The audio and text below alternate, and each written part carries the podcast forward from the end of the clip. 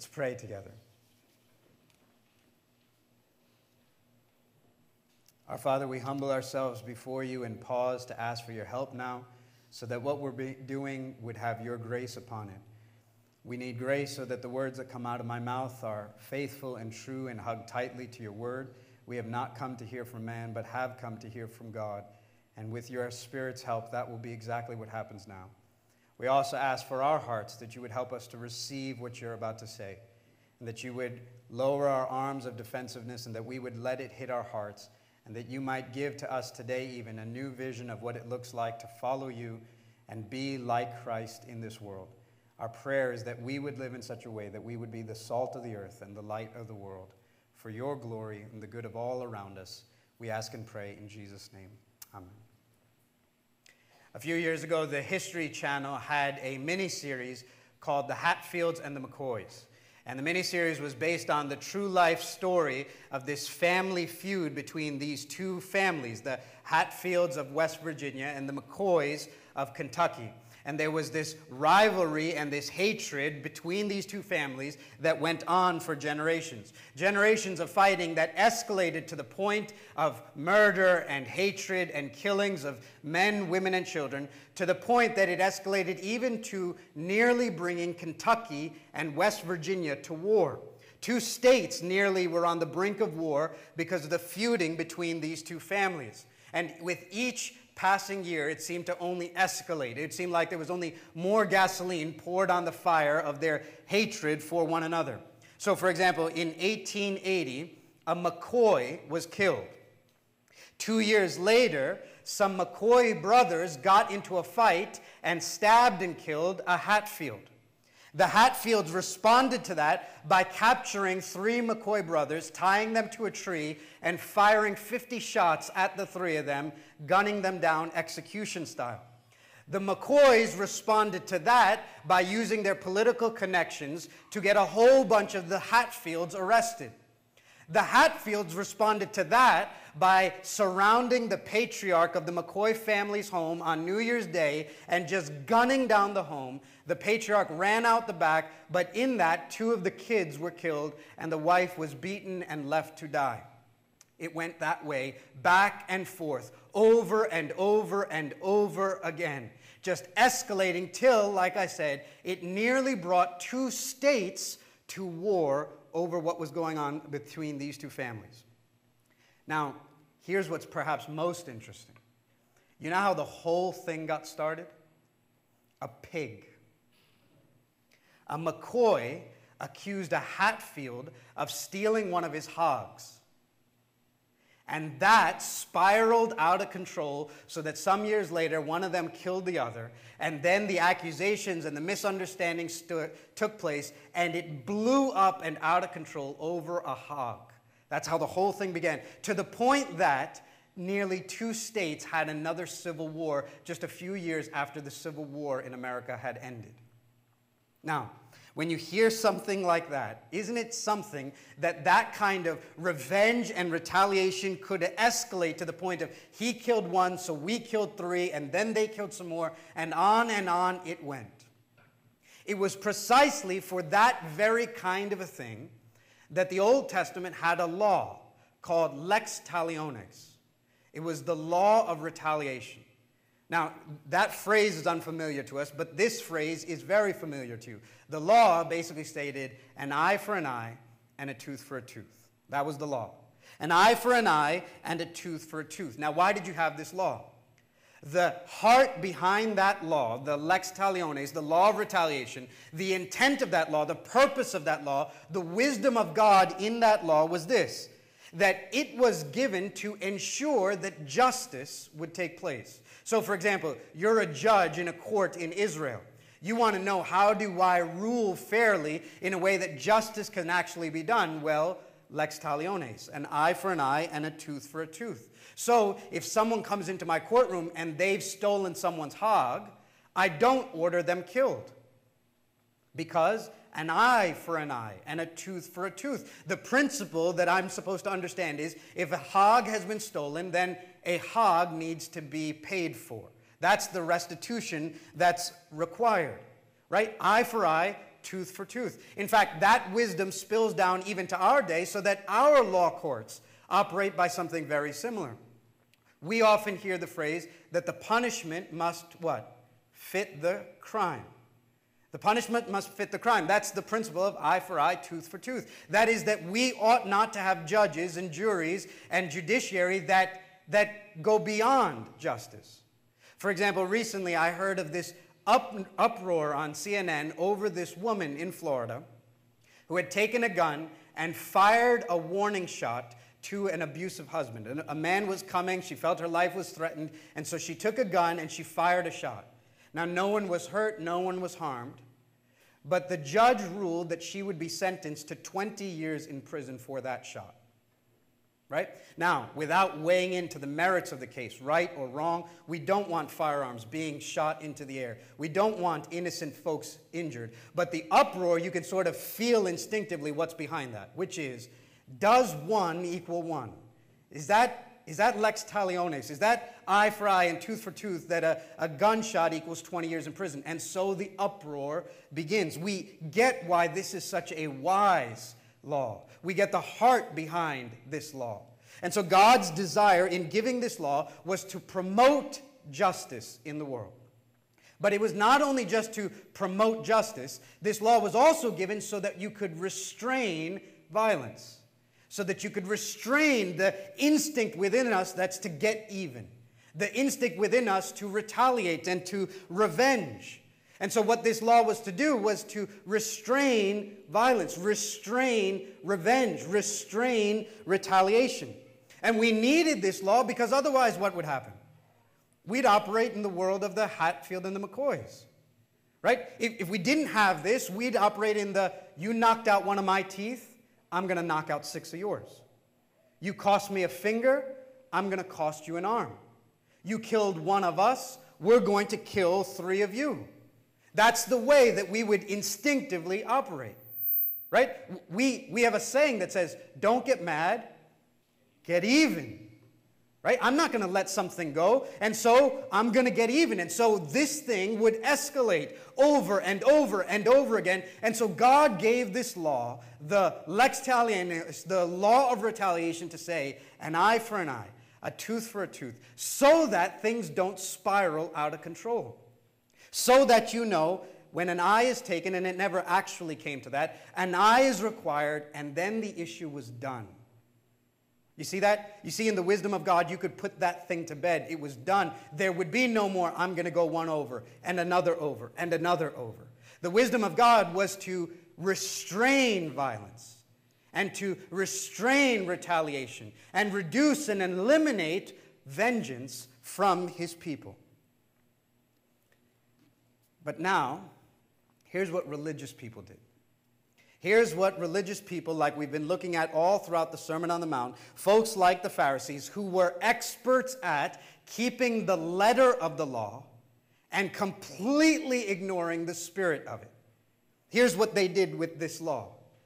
Rather than seeing God's heart that this was in place to reduce and eliminate vengeance and retaliation, they used it to become a mandate for retaliation and become license for personal vendettas and revenge. Here's what I'm saying rather than the law being restrictive, it became prescriptive. Does that make sense? Rather than the law being restrictive in binding my instinct for vengeance and to get even, it became prescriptive. It became what they said you must do, what you were entitled to do. And so they would say, You hurt me?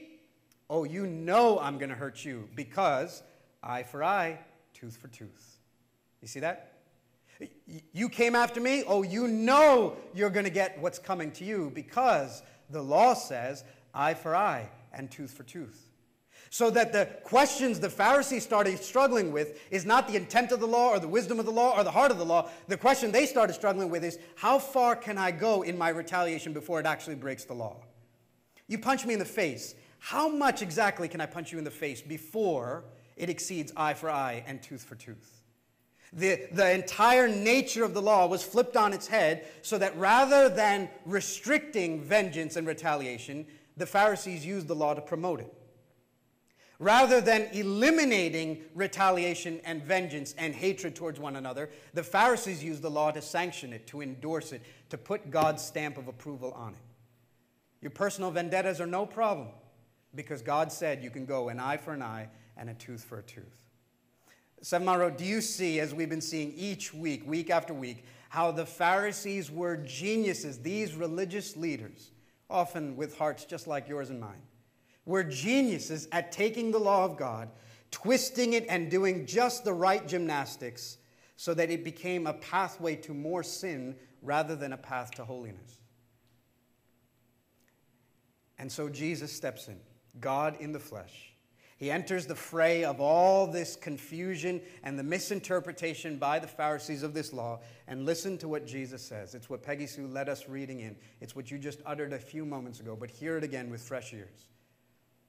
You have heard that it was said, an eye for an eye and a tooth for a tooth. But I say to you, do not resist the one who is evil. But if anyone slaps you on the right cheek, turn to him the other also. And if anyone would sue you and take your tunic, let him have your cloak as well. And if anyone forces you to go one mile, go with him two miles. Give to the one who begs from you, and do not refuse the one who would borrow from you. What Jesus wants to do is he wants to save this command of God from the Pharisees' misinterpretation of it and he wants to show you what God's heart really was in giving you the law of lex talionis, what God's desire, what, what his genuine heart of wanting to restrain violence and eliminate vengeance was. And so here's what he does Jesus, as he's been doing all throughout the Sermon on the Mount, talks to his disciples. Right? He remember, he knows that there's the crowds listening around, but he's coming at his disciples. Right? Matthew 5, verse 1 started with seeing the crowds. He went up on the mountain, and when he sat down, his disciples came to him, and he opened his mouth and taught them, saying, So he knows the crowds are listening, but he's got a very pointed word for his disciples. And so here's what he does, just like he's been doing all throughout the Sermon on the Mount. He looks at them and he says, You're my disciples, right? And they're nodding their heads, going, Yep, we're your disciples. You want to enter the kingdom of heaven, right? And they're nodding their heads and going, Yes, we want to enter the kingdom of heaven. I'm the king of this kingdom. That's what I've come to establish in the world. You want in, right? And they're going, Yes, we want in. You're my citizens then, right? And they're nodding their head and they're going, Yep, that's right. Okay. Then here's how I want you to respond to folks who hurt you. Here's how I want you to respond to the evil ones in your life. Or, like my, my friend Doug Logan from Camden, he, here's how I want you to respond to the folks who do you dirty. When they do you dirty, here's what I want you to do do not resist the one who is evil. Do not resist the one who is evil. Now, I want to take a quick second just to clear away all the misunderstanding that can grow around what Jesus just said. For just a second, I want to just clear away so that we understand what he is and is not saying. He just told us, do not resist the one who is evil. So, is he saying there that we should never resist evil? Is Jesus intending to say, for example, we should never have policemen anymore, as some have interpreted this verse, because we should never resist the evil in our streets? We should never have soldiers anymore, because we should never resist the evil in the world? Is Jesus saying that when someone you see is in harm, that you shouldn't do everything you can possibly do to rescue them and to save them and to spare them because we should stand by and do nothing so that we don't resist the one who is evil? Is Jesus saying here that when someone breaks into your home, dad, you're going to stand idly by rather than doing everything you can, even dying in order to protect your wife and your children? Is any of that what Jesus has in mind here? And we want to say no. None of that squares well with what the rest of the scriptures teach us about how we're to respond with evil. We are to fight against evil, we're to eliminate evil. When we see injustice in the world, we should fight it. When there's human trafficking going on in the red light districts of Bombay, we should not sit back and not resist the evil one, because that's not what Jesus has in view here. We should do everything we can to dismantle all the systems of injustice in the world. We, Jesus has not in view here the police or self defense or, or protecting loved ones here. What the Pharisees did was they took lex talionis out of the law courts and applied it to personal relationships and used it as license for personal vendettas. And so Jesus is speaking there. Jesus is speaking to the place that the Pharisees had misinterpreted the law and saying, if you use this for your personal relationships, as a license for your vengeance, as a license to get even, as a license for your vendettas, you're hearing the wrong law wrong. And so Jesus says, for the folks who hurt you in your life, in your relationships, for the folks who do you wrong, for the ones who are evil in your life, I want to go after that thing in your heart that says, don't get mad, get even. I want you to hear me. Do not resist the one who is evil. Now, what does that look like? Well, Jesus thankfully gives us some examples. He gives us some pictures to illustrate exactly what that looks like. These aren't laws, these aren't commands, they're illustrations to try and help you to understand and to think creatively about what it looks like to respond to those who do wrong to you. So here's the first thing he says He says, But if anyone slaps you on the right cheek, turn to him the other also. Hear that again. So here's a picture, here's an illustration. If anyone slaps you on the right cheek, turn to him the other also. Let me do a, a two second experiment for a second. If you're a righty, would you raise your hand in the room? Okay, maybe it'll be clearer to see. If you're a lefty, if you're one of our lefties, would you raise your hand? All right, so you can see that. We've got like five lefties in the room.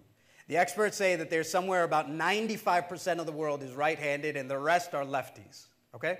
So now Jesus is speaking to a room full of righties, to a culture where righties would have been valued and prized. And he says, If anyone slaps you on the right cheek, now think of that. I'm right handed. If I'm facing you, this is your right cheek. Right? If I go like this, I'm slapping you on the left cheek. So, how do I have to hit you to hit you on your right cheek? I have to go like this. I have to go like that. Now, we've got a very ugly term in our culture for that kind of a slap. Right? And even the term connotes this is not just an ordinary slap. To be slapped like that is the most degrading, humiliating thing you could do. And you talk about first century Jewish culture.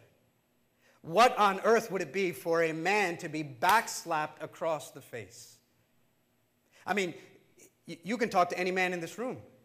He'll tell you, if I got into a fight and I got knocked out, I could take that. If someone slapped me in the face, I would be plotting for the rest of my life how to kill him, right? There is nothing that degrades and humiliates you more than something like that. I mean, you, you would want to choke the person out.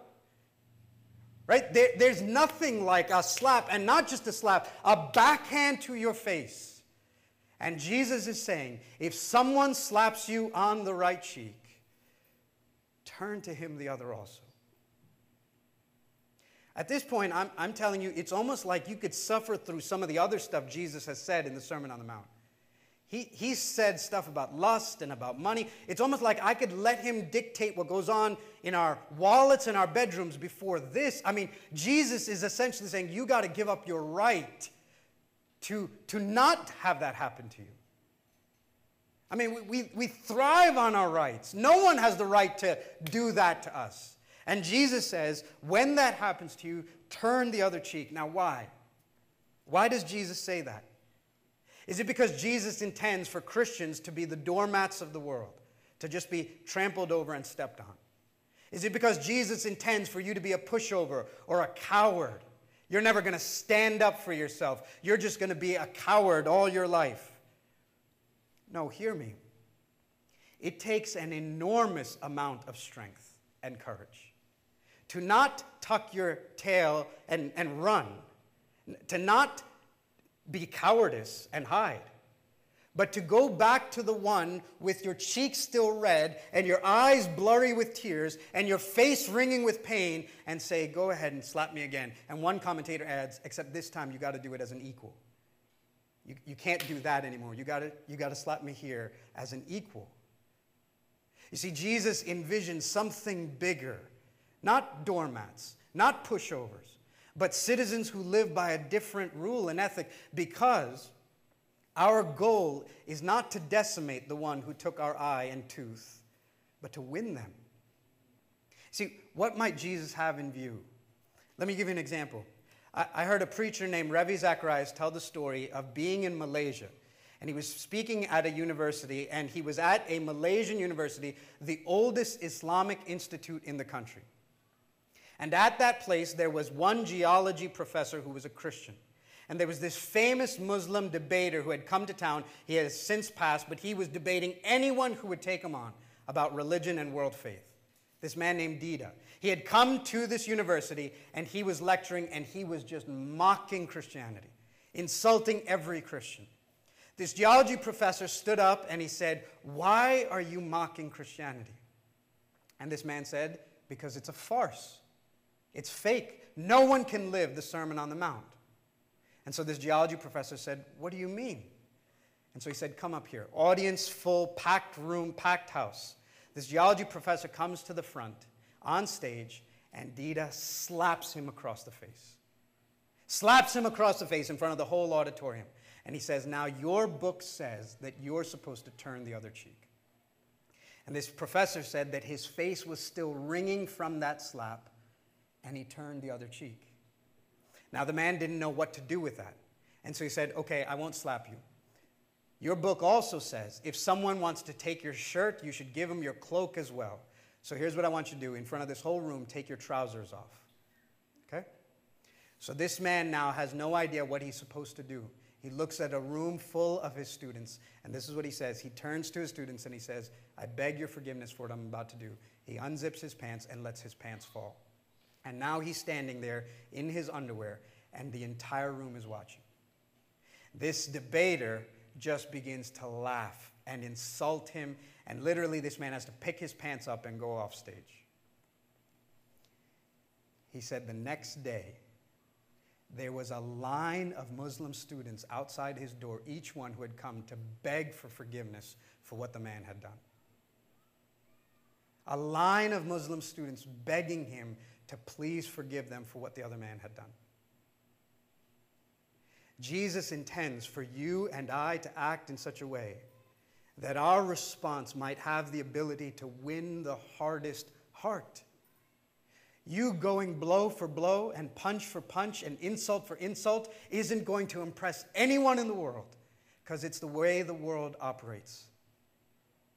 But you, you responding to that in a way that suffers for the sake, in love for the sake of the one who just slapped you, has the ability to win the most hardest heart, Jesus says. So if anyone slaps you on the right cheek, Jesus says, turn to him the other also. Listen to what 1 Peter 2 says, and hear these words carefully. For this is a gracious thing when mindful of God, one endures sorrow while suffering unjustly. We're not just doormats. We're mindful of God in the moment and will suffer unjustly. For what credit is it if, when you sin and are beaten for it, you endure? But if when you do good and suffer for it, you endure, this is a gracious thing in the sight of God. For to this you have been called, because Christ also suffered for you, leaving you an example, so that you might follow in his steps. He committed no sin, neither was deceit found in his mouth. When he was reviled, he did not revile in return. When he suffered, he did not threaten but continued entrusting himself to him who judges justly. Seven that's what you've been called to. That's what it will look like for you to be the salt of a decaying earth and the light of a dark world. That's how you shine like a city that's on a hill, so that no one can ignore your light and give glory to your Father who is in heaven for your good deeds. Listen to me, you won't have to wait long to apply this word, this word or this verse. You won't have to wait long. In fact, I'd imagine before the day is done, you'll have an opportunity to turn the other cheek. By the time you go home, some of you will. Some of you go home to a contentious roommate. Some of you go back to a family squabble that you're in the middle of, in the thick of. Some of you go back to your own marriages. and, and you know the conflicts that abound. And this verse is saying the next time you're in the middle of that fight, God help us, the next time you're in the middle of that quarrel, and someone says something to you, he says that thing to you that you know was said just to hurt you, just enough to get under your skin, to basically be that to your face. I mean, he might as well have slapped you across the face. She says that thing that you know is just there to rile you up. Jesus is saying, don't return blow for blow. Don't insult for insult. Turn the other cheek. And so you are already beginning to think, what would it look like for me to turn the other cheek in that conflict? What would it look like for me, like Jesus, my Savior, to be reviled and not revile in return? What would it look like for me to take the insult and the slap? To us who can't let one argument go without correcting, defending, and winning. I must win this argument no matter what the cost. And Jesus saying, What would it look like to receive the blow? And if we want to weasel out of this and say, no, no, no, this is how we should act with our enemies, this isn't about marriage or home, then listen to me, we're no better than the Pharisees. Remember, they, they kept the letter of the law down to the little i and ignored the spirit of it. And I'd imagine the spirit of the law says if this is how you're to act with evil ones outside the kingdom, surely it must apply to your own spouse or sibling or parent within your home. But if anyone slaps you on the right cheek, turn to him the other also. Or Jesus says, and if anyone would sue you and take your tunic, let him have your cloak as well. So here he's giving you a picture, an illustration of an adversary that wants to literally sue your pants off. That's what he wants to do. He wants to sue you and take the shirt off your back. And Jesus says, when he does that, let him have your jacket as well. When he takes you to court and he wants to sue the shirt off your back, let him have your jacket as well. What, what is Jesus saying? Look, even in the Old Testament, there was a law about your cloak. I mean, there's all kinds of peculiar laws. A cloak was a man's security. It was, it was not only what he wore outside, it was sort of his sheet at night. It was what he covered himself in bed. So each night, a man couldn't be without his cloak. You were supposed to return it to him. And Jesus saying, if someone wants to take even that, what you have a right to, protected by the law, you have a right to this thing. Jesus says, let him have that as well. In fact, listen, the New Testament will take this and run with it so far so that Paul in 1 Corinthians is writing to a church at Corinth, a young church plant. And he's got a bunch of people who are taking one another to court and suing one another. And he literally says, Why would you not rather suffer wrong? In fact, he's got a word that says, Why not rather be defrauded? Do you hear that? Why not rather be defrauded than actually take your brother in Christ to court? And we want to say, but we've got rights. And Jesus is saying to us, I am after something bigger than your rights. I am after the world seeing a picture of what I look like. And I intend for that picture to be on display through your life. I'm after the world seeing what life in the kingdom looks like, what it means to be a citizen of this kingdom. And that's through your life. Or Jesus will give one more picture. He says, And if anyone forces you to go one mile, go with him two miles. I loved this one. If anyone forces you to go one mile, go with him two miles. Now, we can't easily relate to that. What do you mean? How, how does anyone force you to go a mile? Well, that's lost on us, sort of right over our heads. Jesus' first hearers would have known exactly what he was saying. See, Jesus' folks, who, the, the guys who were on that mountainside listening to the Sermon on the Mount, they were Jews living in Israel under Roman occupation. So the Romans were oppressing them. And in that day, there was a law that said a Roman soldier could commandeer you to carry his burden for a thousand paces, a, a mile. So, the, you know how even today we've got cops who, if they need your car, they can commandeer your car. Well, in that day, they could commandeer you. And you became the vehicle on which they carried their stuff for a thousand paces. So a Roman soldier could just grab you out of the crowd. You had to drop whatever you were doing, wherever you were going, and you had to carry his stuff for a thousand paces. In fact, you see an example of this if you remember the scene where Jesus is being crucified. He can't carry what? The Roman cross. And so they grab a man out of the crowd named Simon of Cyrene and they say, Walk. And so this man has to carry the cross and walk. Well, the Romans could do that. The law of the emperor in the land was that a Roman could commandeer you, and now you had to carry his tools, his luggage, for a thousand paces. Now imagine what that would have been like. You're the people of God. This is the promised land that God had promised you. The Gentile pagan Romans are in this land, and now the law of their pagan emperor says you've got to carry the very tools of your oppression for a thousand paces. I mean, you talk about a vivid picture of being under the weight of the Romans. That was a literal picture of what their life was like. We are under Roman rule. We're carrying their weight. We're bearing their oppression. This is not our load to carry, and yet we're carrying it. So, if you had to do that, how would you do it? And you would be cursing under your breath every step of the way. These cursed Romans. You would pray every Old Testament, bash their heads against rock prayers for these Romans every step of the way. And what else would you be doing? You'd be counting every step. One, two, 997, 998, 999, a thousand. And you would drop that thing and you'd be done. And Jesus comes and says, Here's what I want you to do. When you hit a thousand, walk another mile. Now, you know what that would be like to be told.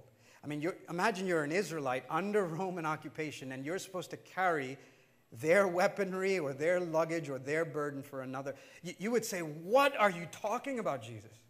You would say, in fact, that's, they can't force us to do that. The law doesn't allow that. The emperor's rule doesn't. And Jesus would say, Exactly. So do it voluntarily. Why? Can you imagine the look on a Roman soldier's face when you get to a thousand and you keep walking. Can you imagine when he tells you, no, no, no, no, that the, the law of the emperor doesn't require that, and you go, I know. I mean, is there anything that could convey to that man, I don't live by Roman law? Is there anything that could more powerfully convey, the strongest rule of Rome doesn't hold me? I, I live by a higher ethic, a stronger law. Is there anything that could say to a Roman, I have allegiance not to Caesar, but to Christ. I don't live by these laws shaped in this world. I'm a citizen of a different kingdom with a different king, and so I will gladly walk another mile. Doormats, no. Jesus is saying, I want you to be citizens of my kingdom and show the world what it looks like to be the salt of the earth and the light of the world. I'll go on to say the same thing applies to money. If you're to be open hearted, then don't be tight fisted with your money either. So give to the one who begs from you, and do not resist the one who would borrow from you. Look, here's the point. With these illustrations, here's what Jesus is saying I want to get you started on thinking about what it will look like for you to respond to evil. How will you respond to those who do wrong? And Seven Mile Road, let us not keep the letter of the law and miss the spirit of it. So let us not even here, as New Testament Christians, take Jesus' words, keep the letter of it, and miss the spirit of it. Right? Otherwise, here's what you do you go, all right, one slap, two slap, but third slap's mine. Right? You get a two slap head start, you get a two insult head start, but then you better know I'm coming. Uh, two miles, fine, not one mile, two miles, but not an inch more after that. You know what we do then? We become the new Pharisees who keep the letter of the law and not the spirit of it. What Jesus is trying to say is, I want you to start thinking about how you're going to respond to evil. So, you know, when that person insults you, that person that just knows just how to get under your skin and say exactly what can jab your heart, you know what most of us do? We drive home or we get home and we have this imaginary conversation in our head about what you're going to say to them next time. Oh, I hope she says, because then I know the exact line that I'm going to use. Jesus is saying, I want you to use that kind of mental energy and creativity to think about how am I not going to be overcome by evil, but how am I going to overcome evil with good? How am I going to respond with good to those who are evil to me. Here's the last thing I want to say, Mile If you're here and you're hearing this, part of you, if you're honest, wants to do this with all your heart, and part of you is going, Who can do any of this? Who can do any of this? Hear me. The preacher can. I don't mean me by that. The preacher of the Sermon on the Mount can. You see, friends, Jesus is not asking you in this passage to do one thing that he hasn't already done first. I, I want to go, who can possibly suffer being slapped and insulted on the face and turn the other cheek? And then I read Isaiah 50, verse 6. I gave my back to those who strike, and my cheek to those who pull out the beard. I hid not my face from disgrace and spitting. Or Matthew 26. Then the high priest tore his robes and says, he, had, he has uttered blasphemy. What further witnesses do we need? You have now heard his blasphemy. What is your judgment? They answered, He deserves death. Then they spit in his face and struck him. And some slapped him and said, Prophesy to us, you Christ. Who is it that struck you? I want to ask who on earth would let someone take not only his tunic, but the shirt off his back? And then I read Matthew 27. And then the soldiers of the governor took Jesus into the governor's headquarters, and they gathered the whole battalion before him. And they stripped him and put a scarlet robe on him and twisting together a crown of thorns, they put it on his head and put a reed in his right hand. And kneeling before him, they mocked him, saying, Hail, King of the Jews! And they spit on him and took the reed and struck him on the head. And when they had mocked him, they stripped him of the robe and put on his own clothes and led him away to crucify him. Verse 35 And when they had crucified him, they divided his garments among them by casting lots. When I want to ask, who on earth would carry someone else's burden and walk steps they didn't deserve to walk? And then I read John 20, John 19. So they took Jesus, and he went out, bearing his own cross, to the place called the place of a skull, which in Aramaic is called Golgotha. Seven Road, here's what I'm saying.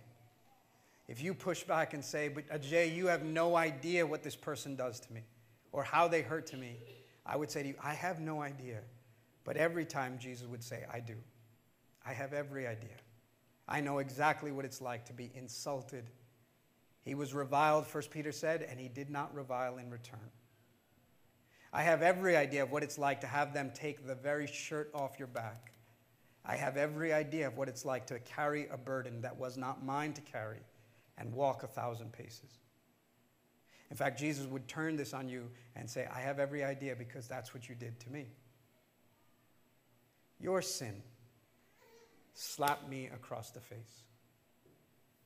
Your sin hung me naked on a cross. Your sin was put as a Roman cross on my back, and I walked up a hill for you. And I did not give eye for eye, or tooth for tooth, or life for life. I let them take my life so that you might be given life. And so in this passage, Jesus is saying, Do for another what I have done for you. Let's pray.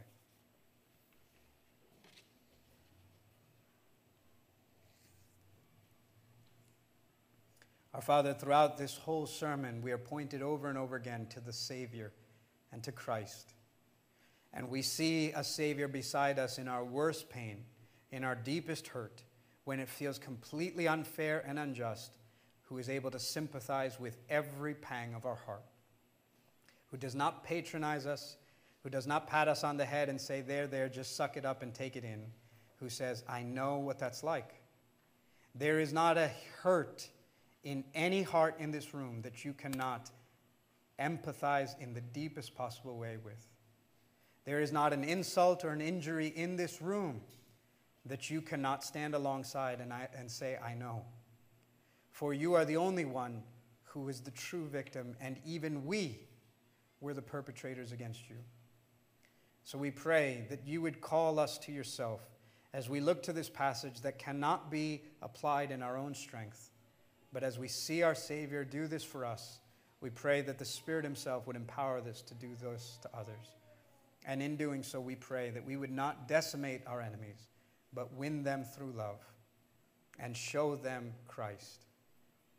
Do more than I've known to ask and pray. Heal and speak and minister to every heart bowed here. We pray this together in Jesus' name.